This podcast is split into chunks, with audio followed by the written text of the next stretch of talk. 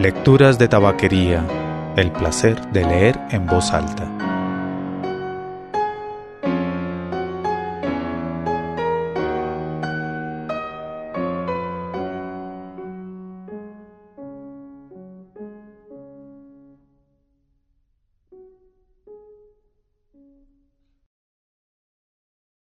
Soy Mauricio Duque Arrubla. Bienvenidos a Lecturas de Tabaquería. Continuando con la serie de artículos sobre el acuerdo de paz entre las FARC y el gobierno de Colombia, hoy tenemos un artículo de Héctor Riveros publicado en La Silla Vacía. La vida o la institucionalidad por Héctor Riveros.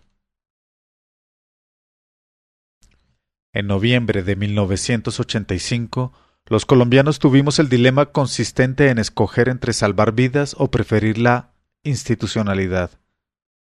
Se trataba de resolver la toma violenta del Palacio de Justicia por parte de la guerrilla del M-19 que pretendía, comillas, juzgar al presidente de la República. Cierro comillas.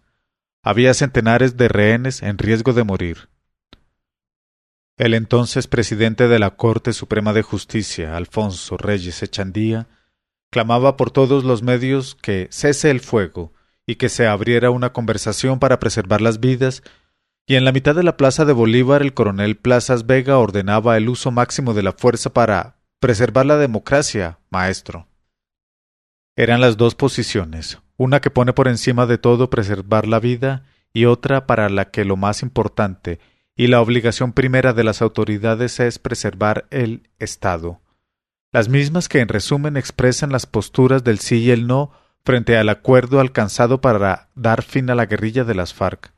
Los del sí privilegiamos la protección de la vida humana, los del no la de las instituciones. El coronel Plazas Vega, que como la representante María Fernanda Cabal, ambos hoy en el mismo partido que lidera el voto por el no, Entendió que el ejército es una máquina letal, que no entra preguntando, sino que va directo a matar, y el resultado final fue el Palacio de Justicia en cenizas y noventa y ocho cadáveres calcinados. Después se negoció con el M-19 y se logró el resultado que muchos hubiésemos querido para las personas que estaban en el Palacio de Justicia, que se preservara la vida y que la confrontación con esa guerrilla no produjera más víctimas. El sacrificio de las noventa y ocho personas que murieron en el palacio fue infructuoso, como lo suele ser todo sacrificio que se plantea para defender la institucionalidad y exclusivamente con ese propósito. Ahora se nos plantea la misma disyuntiva, y hay quienes, con los mismos argumentos de Plazas Vega, nos invita a decir que no, aun si con esa decisión se ponen en riesgo vidas humanas con tal de preservar las instituciones. Dicen que con el acuerdo se rompe la esencia del Estado de Derecho y otras exageraciones sin sustento, y que por tanto el costo que hay que pagar es muy alto, como si el precio de la confrontación no se contabilizara en vidas humanas, y por lo tanto siempre fuese más alto que el que se pague por terminar el conflicto. A lo largo de la historia reciente de Colombia ha habido dilemas parecidos y los resultados han sido buenos cuando se ha puesto por encima el valor de la vida.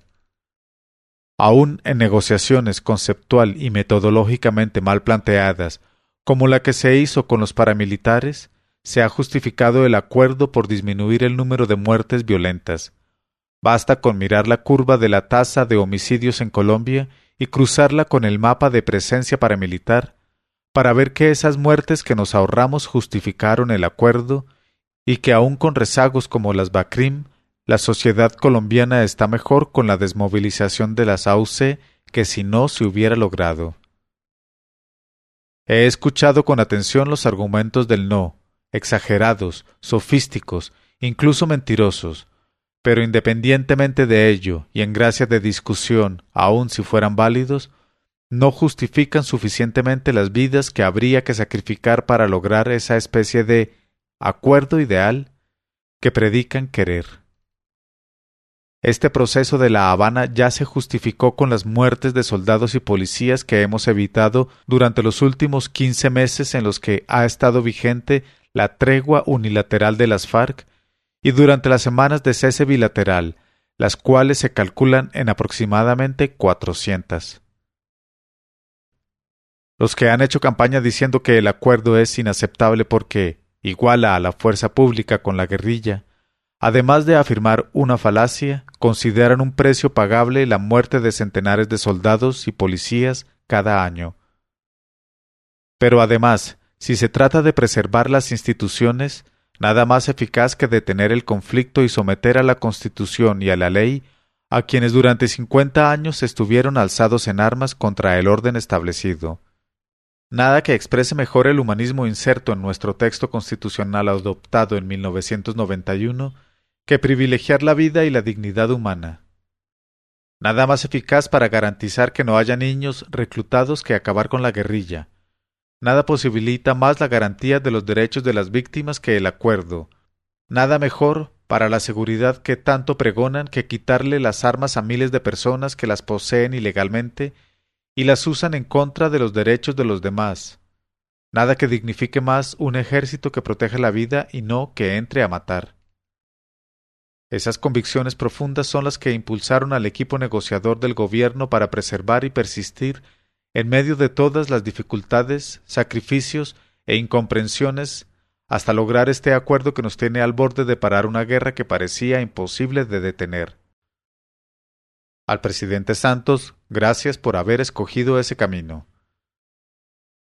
Gracias a Humberto de la Calle, sin grandilocuencia, uno de los hombres más valiosos de la historia contemporánea de Colombia, a Sergio Jaramillo, quien con rigor condujo una juiciosa, disciplinada y documentada tarea como pocas se han hecho en una oficina estatal, y a las valiosas condiciones humanas de todo el equipo que se empeñó en lograrlo. A los generales Mora y Naranjo por su coraje y rectitud, cuando tenían el uniforme y ahora cuando, en las condiciones más adversas, se sentaron con la convicción de que este es el verdadero triunfo.